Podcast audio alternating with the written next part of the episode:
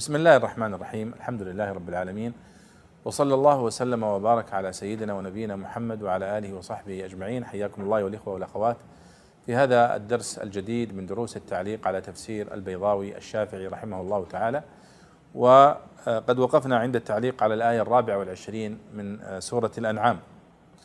ونبدأ اليوم إن شاء الله في هذا الدرس في التعليق على كلام البيضاوي على قوله تعالى ومنهم من يستمع إليك وجعلنا على قلوبهم أكنة يفقهوه وفي آذانهم وقرا. نبدأ على بركة الله. بسم الله والحمد لله والصلاة والسلام على رسول الله صلى الله عليه وسلم. قال الإمام البيضاوي رحمه الله ومنهم من يستمع إليك حين تتلو القرآن والمراد أبو سفيان والوليد والنضر وعتبة وشيبة وأبو جهل وأضرابهم. اجتمعوا فسمعوا رسول الله صلى الله عليه وسلم يقرأ فقالوا للنضل فقالوا للنضر ماذا ما يقول؟ فقال والذي جعلها بيته. ما أدري ما يقول إلا أنه يحرك لسانه ويقول أساطير الأولين مثل ما حدثتكم عن القرون الماضية. فقال أبو سفيان إني لأراه حقا. فقال أبو جهل كلا. وجعلنا على قلوبهم أكنة أغطية جمع كنان وهو ما يستر وهو ما يستر الشيء أن يفقهوه كراهية أن يفقهوه وفي آذانهم وقرا يمنع من استماعه وقد مر تحقيق ذلك في أول البقرة. وإن يروا كل آية لا يؤمنوا بها لفرط عنادهم واستحكام التقليد فيهم. حتى إذا جاءوك يجادلونك أي بلغ تكذيبهم الآيات إلى إلى أنهم جاءوك يجادلونك وحتى هي التي تقع بعدها الجمل لا عمل لها والجملة إذا وجوابه وهو يقول وهو والجملة إذا وجوابه وهو يقول الذين كفروا إن هذا إلا أساطير الأولين فإن جعل أصدق الحديث خرافات الأولين غاية التكذيب. ويجادلونك حال لمجيئهم ويجوز أن تكون الجارة ويجوز أن تكون الجارة. وإذا وإذا جاءوك في موضع الجر ويجادلونك جواب ويقول تفسير له. والأساطير الأباطيل جمع أسطورة أو إسطارة أو أسطار جمع سطر وأصله السطر بمعنى الخط. نعم بسم الله الرحمن الرحيم. يقول الله سبحانه وتعالى ومنهم من يستمع إليك. يعني من هؤلاء المشركين المكذبين لك يا محمد من يستمع إليك وأنت تقرأ القرآن؟ فيقول حين تتلو القرآن. يستمع إليك حين تتلو القرآن. والمراد أبو سفيان. يعني هذا من بيان المبهمات. لأن هذا من المبهمات. الله يقول ومنهم من يستمع إليك دون أن يحدد أشخاص هؤلاء. لكن بعض المفسرين يبحث ويحدد هؤلاء من هم ومن من المقصود بهم بالضبط. فالبيضاوي يقول المراد أبو سفيان والوليد الوليد بن المغيرة والنضر وهو النضر بن الحارث وعتبة وشيبة وأبو جهل وأضرابهم. فالمقصود بهم هؤلاء الملأ من قريش الذين كانوا يتزعمون معارضة النبي صلى الله عليه وسلم وتكذيب النبي صلى الله عليه وسلم. طبعا بعد ذلك أسلم منهم أبو سفيان رضي الله عنه. اجتمعوا فسمعوا رسول الله صلى الله عليه وسلم يقرأ القرآن. فقالوا للنضر وكان النضر بن الحارث رجل له معرفة ب يعني الحكايات القديمة وحكايات الفرس وحكايات الحبشة. وحكايات الهنود وغيرها فكان يقصها على بني إسرائيل كما هو الحال اليوم في الرواة الذين يروون القصص الشعبية وغيرها. فالنضر بن الحارث كان من هؤلاء. كان في قريش يعني يجلس في المجالس فيطلبه الناس يقولون يعني حدثنا عن قصص القصص التي تحفظها وتعرفها. فسألوا النضر ما يقول محمد؟ فقال والذي جعلها بيته ما أدري ما يقول إلا أنه يحرك لسانه ويقول أساطير الأولين مثل ما حدثتكم عن القرون الماضية. يعني النضر بن الحارث هو رجل يعني صاحب قصص وروايات شعبية ولا يعرف يعني هذا الوحي الذي جاء به النبي صلى الله عليه وسلم وهو أجهل الناس به. فلما سألته قريش باعتبار أنه هو الشخص المثقف يعني في المجتمع فقال أنا والله ما ما عرفت مما قال محمد شيئا. وهذا كله كأساطير الأولين التي أحدثكم بها. والخرافات التي يحدثكم بها. أبو سفيان قال فقال أبو سفيان إني لأراه حقا. يعني لا أرى ما جاء به النبي صلى الله عليه وسلم حق. فقال أبو جهل كلا. وفي هذا إشارة هذه الرواية طبعا ذكرها الواحدي في أسباب النزول ونقلها البيضاوي هنا وذكرها أيضا ابن الجوزي في زاد المسير مروية عن أبي صالح عن ابن عباس رضي الله عنه. وليس فيها ما قاله أبو سفيان أنه قال إني لا أراه حقا. وقوله أبو جهل أيضا. وذكرها الثعلبي في تفسيره والبغوي كذلك عن عن الكلبي أيضا. آه هذه الرواية تشير آه إشارة إلى أن أبو سفيان رضي الله عنه كان قد وقع في نفسه تصديق النبي صلى الله عليه وسلم من قديم لكن كان يمنعه ربما الكبر أو ربما وجود هؤلاء الأكابر أبو سفيان وأبو جهل والنضر بن الحارث والوليد بن المغيرة وعتبة وشيبة بن ربيعة وغيرهم هؤلاء كانوا يعني يشكلون ضغط على عدد من حتى أبو أبو طالب عم النبي صلى الله عليه وسلم. هؤلاء كان لهم دور في بقائه على الكفر. وإلا فهو كان يعني إلى حد كبير يميل إلى تصديق ابن أخيه النبي صلى الله عليه وسلم. ولكنه يعني للأسف لهذه الصحبة السيئة كانوا عند رأسه حتى عندما مات. فقال أنا على ما كان عليه أجدادي أو كذا ومات على ذلك. وأبو سفيان نفس القضية لكن لما مات هؤلاء وقتلوا راجع أبو سفيان نفسه وأسلم مع النبي صلى الله عليه وسلم في عام أو في فتح مكة. قال الله سبحانه وتعالى وجعلنا على قلوبهم أكنة أن يفقهوا وفي آذانهم وقرا وإن يروا كل آية لا يؤمنوا بها حتى إذا جاءوك يجادلونك يقول الذين كفروا إن هذا إلا أساطير الأولين. يعني لاحظوا الله سبحانه وتعالى هنا يتحدث عن تقديره الكوني بحرمان هؤلاء من الإيمان بالنبي صلى الله عليه وسلم عدلا منه لأنهم قد أصروا على التكذيب والعناد. فيقول وجعلنا على قلوبهم أكنة أي أغطية جمع كنان وهو ما يستر الشيء. أي يفقهوا أي كراهية أن يفقهوا يعني يفهموا هذا القرآن. وفي آذانهم وقرا يمنع من استماعه قال البيضاوي وقد مر تحقيق ذلك في أول البقرة. هذه مسألة عقدية تتحدث عن القدر. وكيف أن الله سبحانه وتعالى أرسل النبي صلى الله عليه وسلم وهو يدعو قريش مع أنه قد كتب سبحانه وتعالى في الكتاب قبل أن يخلق الناس أن جزء من هؤلاء لن يستجيبوا ولن يؤمنوا. لما علم سبحانه وتعالى مما في قلوبهم من العناد والكبر والتكذيب فالله يقول وجعلنا على قلوبهم مكنة أن يفقهوا وفي آذانهم وقرا وإن يروا كل آية لا يؤمنوا بها فإذا هؤلاء يعني فئة من هؤلاء المشركين قد استحكم التكذيب والعناد والكفر في قلوبهم فلا يؤمنون بالنبي صلى الله عليه وسلم مهما جاءه أو مهما جاء به من الآيات. لكن هناك أناس ممن بعث النبي صلى الله عليه وسلم إليهم من قريش ومن غيرهم قد جعل الله يعني الحق ينفذ إلى قلوبهم ويقتنعون به ويسلمون كما حدث مع أبو مع أبي سفيان رضي الله عنه. قال: وإن يروا كل آية لا يؤمنوا بها لفرط عنادهم واستحكام التقليد فيهم. حتى إذا جاءوك يجادلونك يعني بلغ تكذيبهم لهذه الآيات أنهم يجادلونك وحتى هنا تحتمل معنيين إما أن حتى الابتدائية التي تقع بعدها الجمل وهذه لا عمل لها في الإعراب طبعا. أي حرف ابتداء وبعده تأتي الجملة الشرطية. وليس لحتى ها هنا عمل وإنما أفادت الغاية. والمعنى حتى إذا جاءوك مجادلين يقولون إن هذا إلا أساطير الأولين. آه وقال البيضاوي هنا ويجوز أن تكون الجارة يعني حتى تكون هي حرف جر. وإذا جاءوك تكون في موضع جر بحتى ويجادلونك يكون هو جواب لهذا لهذا. ويقول يقول الذين كفروا تكون تفسير لهذا الجواب.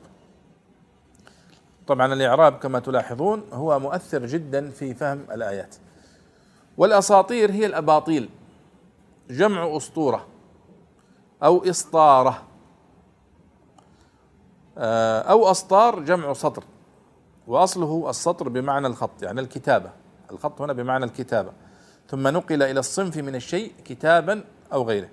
لأن الخط هو سبب لذلك فأساطير الأولين اذا عند هؤلاء هي أكاذيبهم التي كانوا يكتبون ويتداولون. وكما قلت لكم أن النضر بن الحارث كان من القلائل الذين يروون هذه الخرافات وهذه الأساطير وهذه الروايات آه، عن الأمم السابقة. نعم.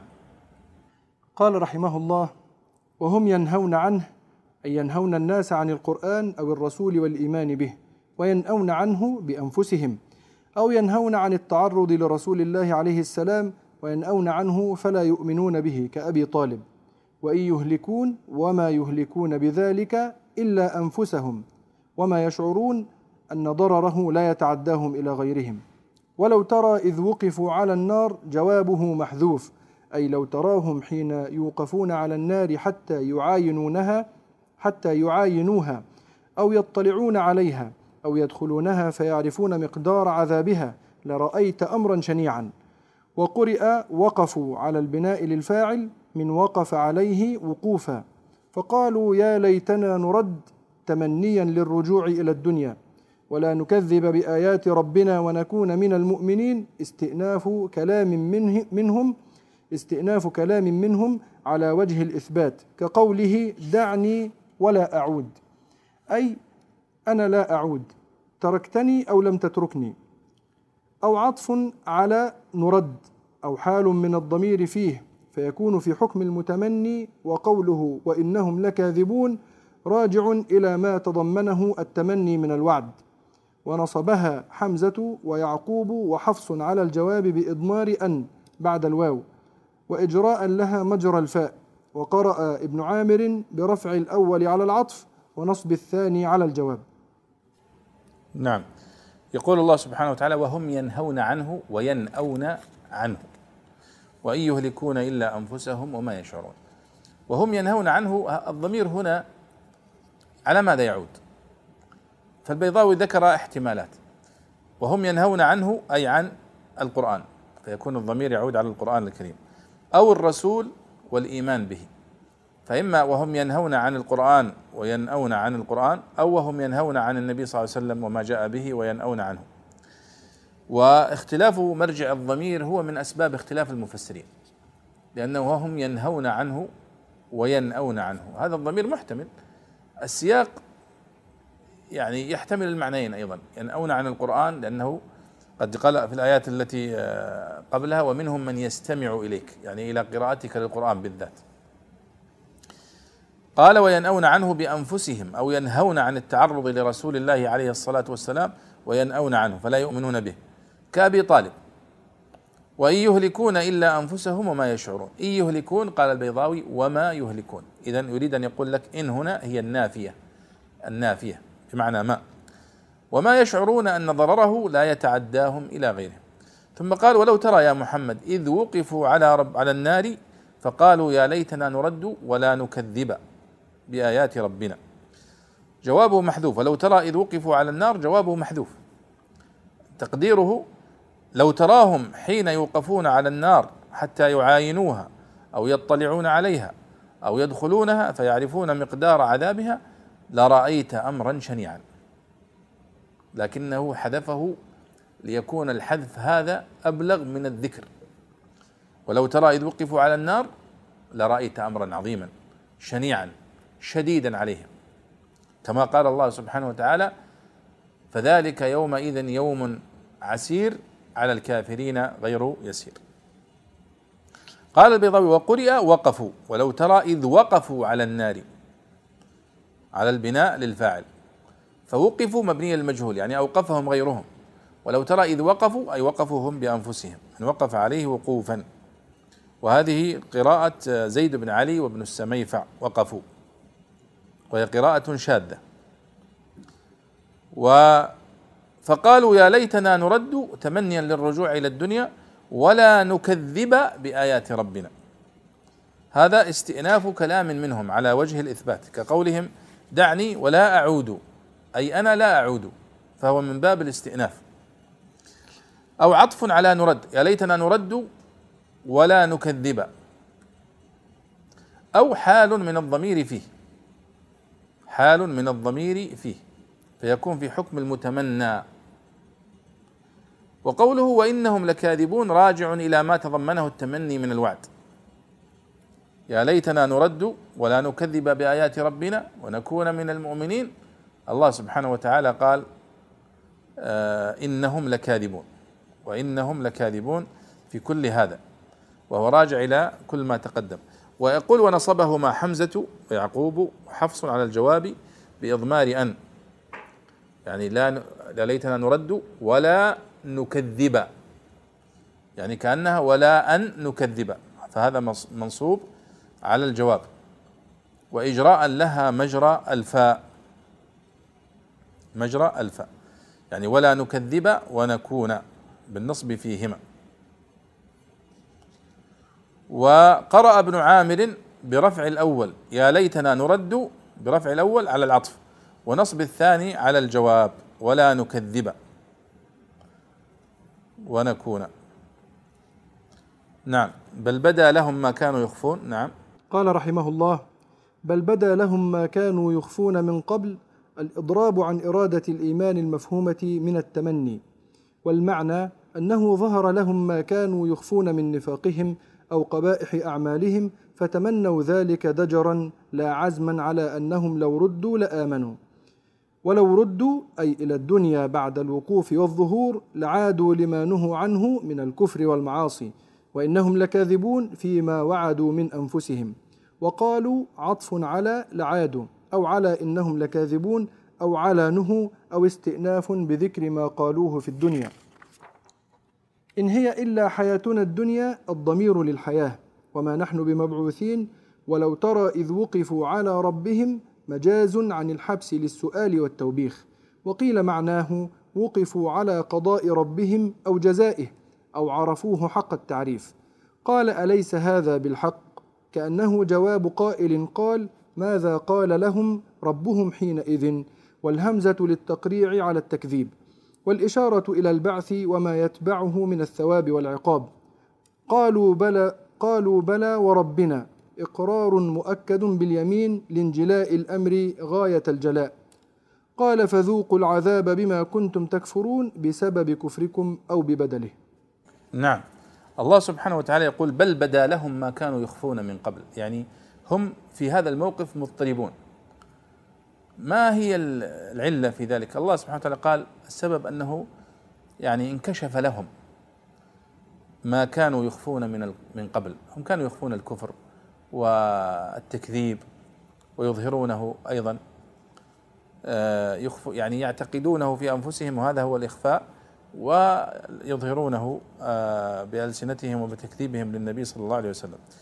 بل بدا لهم ما كانوا يخفون من قبل قال الإضراب عن إرادة الإيمان المفهومة من التمني. ما هم يقولون في الآية التي قبلها يا ليتنا نرد ولا نكذب. معناه أنهم كانوا يظهرون ذلك كانوا يكذبون ويكذبون النبي صلى الله عليه وسلم فيتمنون أن يعودوا لكي يؤمنوا. طيب قال والمعنى أنه ظهر لهم ما كانوا يخفون من نفاقهم أو قبائح أعمالهم. فتمنوا ذلك ضجرا لا عزما على أنهم لو ردوا لآمنوا. قال الله ولو ردوا لعادوا لما نهوا عنه وإنهم لكاذبون. وهذه الآية هي من الآيات التي يستدل بها أهل السنة والجماعة على أن علم الله سبحانه وتعالى متعلق ب آه، ما لم يكن لو كان كيف يكون. يعني علم الله سبحانه وتعالى يعلم ما كان في الماضي ويعلم ما يكون في المستقبل ويعلم ما لم يكن. لو كان كيف يكون. فالله سبحانه وتعالى يقول هنا ولو ردوا لعادوا لما نهوا عنه. هم لن يردوا. هم لن يردوا. الله سبحانه وتعالى قد قضى أنهم لا يردون ابدا إلى الدنيا. لكنه يقول لو ردوا لعادوا لما نهوا عنه. وإنهم لكاذبون. أي إلى الدنيا بعد الوقوف والظهور يعني يوم القيامة لعادوا لما نهوا عنه من الكفر والمعاصي. وإنهم لكاذبون فيما وعدوا من أنفسهم. وقالوا عطف على لعادوا طيب وقالوا إن هي إلا حياتنا الدنيا وما نحن بمبعوثين. أيضا هذا من العقائد الباطلة التي كانت سائدة عند المشركين أنهم يرون أن لا يوجد بعث بعد الموت. ما هي إلا حياتنا الدنيا وما نحن بمبعوثين.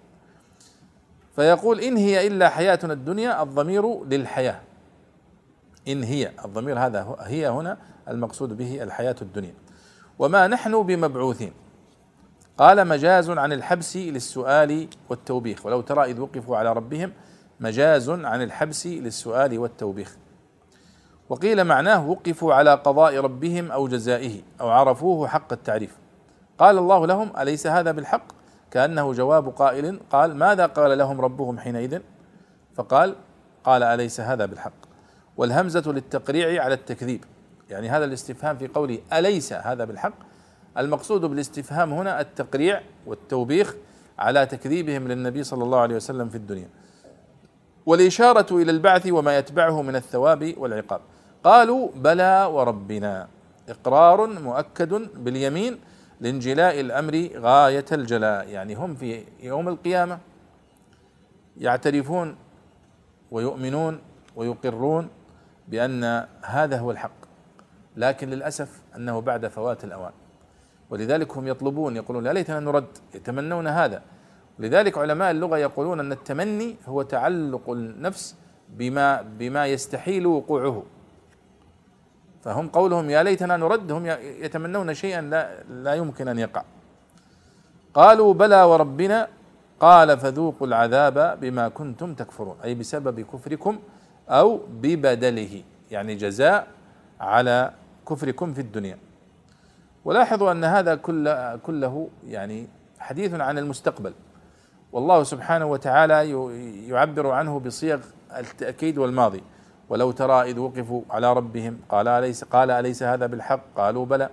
كل هذا تعبير بفعل ماضي وهو حديث عن المستقبل لكن الله سبحانه وتعالى يعبر بالماضي عن المستقبل في القرآن الكريم كثيرا. إشارة إلى تحقق وقوعه. مثل قوله سبحانه وتعالى أتى أمر الله فلا تستعجلوه. أتى أمر الله فلا تستعجلوه بمعنى أنه سيأتي أمر الله فلا تستعجلوه وهو يوم القيامة. لكنه عبر بالفعل الماضي أتى إشارة إلى تحقق وقوع هذا الأمر. نعم تفضل يا أحمد. قال رحمه الله قد خسر الذين كذبوا بلقاء الله إذا فاتهم النعيم واستوجبوا العذاب المقيم. ولقاء الله البعث وما يتبعه حتى إذا جاءتهم الساعة غاية لكذبوا لا لخسر. لأن خسرانهم لا غاية له بغتة فجأة ونصبها على الحال أو المصدر فإنها نوع من المجيء. قالوا يا حسرتنا أي تعالي فهذا أوانك على ما فرطنا قصرنا فيها في الحياة الدنيا أضمرت وإن لم يجر ذكرها للعلم بها أو في الساعة يعني في شأنها والإيمان بها وهم يحملون أوزارهم على ظهورهم تمثيل لاستحقاقهم آثار الآثام. ألا ساء ما يزرون بئس شيئا يزرونه بئس شيئا يزرونه وزرهم. وما الحياة الدنيا إلا لعب وله أي وما أعمالها إلا لعب ولهو يلهي الناس ويشغلهم عما يعقب منفعة دائمة ولذة حقيقية. وهو جواب لقولهم إن هي إلا حياتنا الدنيا. وللدار الآخرة خير للذين يتقون لدوامها وخلوص منافعها ولذاتها. وقوله للذين يتقون تنبيه على أن ما ليس من أعمال المتقين لعب ولهو. وقرأ ابن عامر ولدار الآخرة. أفلا يعقلون أي الأمرين أي الأمرين خير؟ وقرأ نافع وابن عامر ويعقوب بالتاء على خطاب المخاطبين على خطاب المخاطبين به. أو تغليب الحاضرين على الغائبين. نعم. يقول الله قد خسر الذين كذبوا بلقاء الله. لاحظوا أنه يأتي التعبير أيضا هنا بالماضي. قد خسر الذين كذبوا بلقاء الله. والمقصود سيخسرون في الآخرة. فقال قد قد خسر الذين كذبوا بلقاء الله إذ فاتهم النعيم واستوجبوا العذاب المقيم. ولقاء الله هو البعث وما يتبعه. حتى إذا جاءتهم الساعة يعني هو غاية لكذبوا. كذبوا بلقاء الله حتى إذا جاءتهم الساعة. وليس غاية للخسران لأن خسرانهم كما يقول البيضاوي لا غاية له. وبغتة حتى إذا جاءتهم الساعة بغتة. بغتة يعني فجأة. ونصبها يقول على الحال أو المصدر يعني إما أن نعرب بغتة أنها حال أو أنها حتى إذا جاءهم مجيئا بغتة لأنها نوع من المجيء. قالوا يا حسرتنا أي تعالي. يعني النداء هنا يا حسرتنا نداء للحسرة. فهذا أوانك. على يا حسرتنا على ما فرطنا فيها. فرطنا يعني قصرنا في الحياة الدنيا. أضمرت وإن لم يجري ذكرها للعلم بها أو في الساعة. لكن الصحيح أن المقصود بها الحياة الدنيا. على ما فرطنا فيها لأن العمل كان في الحياة الدنيا. هي مقر العمل. في شأنها والإيمان بها. قال وهم يحملون أوزارهم على ظهورهم. لاحظوا هنا أن الله سبحانه وتعالى يعني يصور لنا هؤلاء المكذبين والمشركين أنهم يحملون الأوزار على ظهورهم. يصور الأوزار كأنها يعني حزمة أو شيء يحمل على الظهر. فهذا يقول البيضاوي تمثيل لاستحقاقهم آثار الآثام. وآثار الآثام يعني جمع إصر وهي الأثقال كما قال ويضع عنهم إصرهم والأغلال التي كانت عليهم. فهذا تمثيل وتشبيه آه، لحالهم في الآخرة أنهم يحملون أوزارهم وذنوبهم على ظهورهم. ألا ساء ما يزرون. يعني بئس شيئا يزرونه وزرهم يعني يحملونه لأن الوزر هو الحمل. وما الحياة الدنيا إلا لعب وله وللدار الآخرة خير للذين يتقون أفلا تعقلون؟ هذه قاعدة. أن هذه الحياة الدنيا أعمالها الحقيقية وحقيقة الدنيا هي لعب وله يلهي الناس ويشغلهم عما يعقب منفعة دائمة ولذة حقيقية. وهذا يعني الذي ينخدع بها ويلهو بها هو يعني الغافل. وأما المؤمن فلا وهو جواب لقوله من هي إلا حياتنا الدنيا. وللدار الآخرة خير للذين يتقون لدوامها وخلوص منافعها ولذاتها. وقوله للذين يتقون تنبيه على أن ليس أن ما ليس من أعمال المتقين هو لعب وله. فالذين يحذرون هذه الدنيا ويعرفون حقيقتها هم المتقون فقط. العقلاء المؤمنون. نسأل الله أن يجعلنا جميعا منهم. أما هؤلاء الذين يرون أنها له ولعب فهؤلاء أهل غفلة. وإذا جاء يوم القيامة وانكشفت لهم الحقائق يعني ندموا ندما شديدا. وقرأ ابن عامر وللدار الآخرة. والقراءة وللدار الآخرة آه، بلا بلام واحدة. يعني هي بلام واحدة. قراءة ابن كثير وأبي عمرو وحمزة بلام واحدة. آه، قال أفلا يعقلون؟ وللدار الآخرة خير للذين يتقون. أفلا يعقلون؟ وفي قراءة أفلا تعقلون؟ أي الأمرين خير.